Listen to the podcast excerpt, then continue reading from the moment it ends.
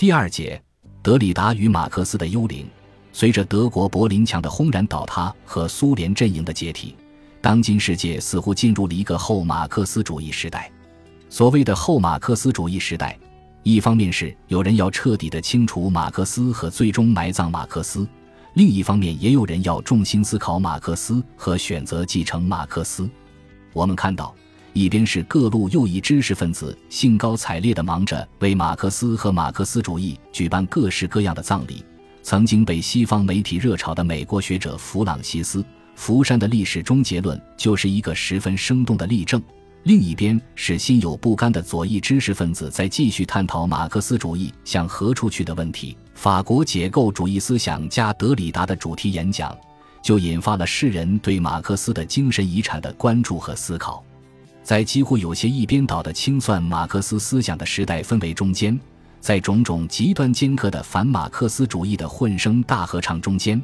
德里达用他练就的解构主义的理论男高音，唱出了一段马克思的幽灵们的咏叹调。他明确宣称自己并不是一个马克思主义者，但是他仍然忠诚于马克思主义，当然是那种好的马克思主义。他为马克思的幽灵们的辩护和喝彩，引起了西方思想界的一阵骚动。对于马克思和马克思主义，德里达的态度是既忠诚又不忠诚。追求正义的理想，使德里达心甘情愿成为马克思的继承者，不愿背离马克思的精神。与此同时，继承者要想不成为败家子，就必须有所创新来应对现实的世界。父亲的幽灵当然是要让儿子为自己复仇，至于怎样去实现复仇，那就是儿子自己的选择了。因此，马克思的幽灵绝不是单数，而是复数。继承马克思，当然不是去背诵马克思，那是教条主义的所为。只有超越马克思，才是真正的继承马克思。我们的责任感正是在继承中体现出来的。在说到我们对继承遗产的责任感之前，必须知道，责任感本身就是一种继承。对于前人留下的遗产，我们要有责任感；对于将来，我们也要有责任感，继承者担负着双重责任：继承前人的遗产，同时要对这些遗产进行解构，使这些遗产以一种新的面貌传诸后人。这段陈述基本反映了德里达对于马克思主义所抱有的思想态度。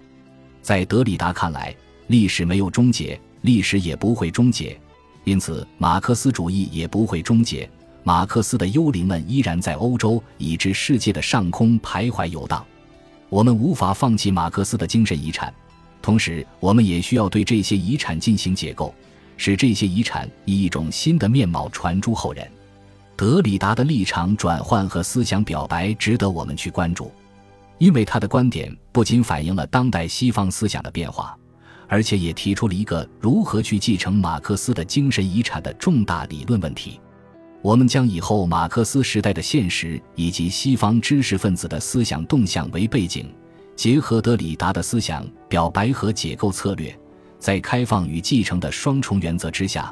力图对马克思和马克思主义的精神遗产问题做出一个初步的思考，使马克思主义置身于当今的全球化语境之中。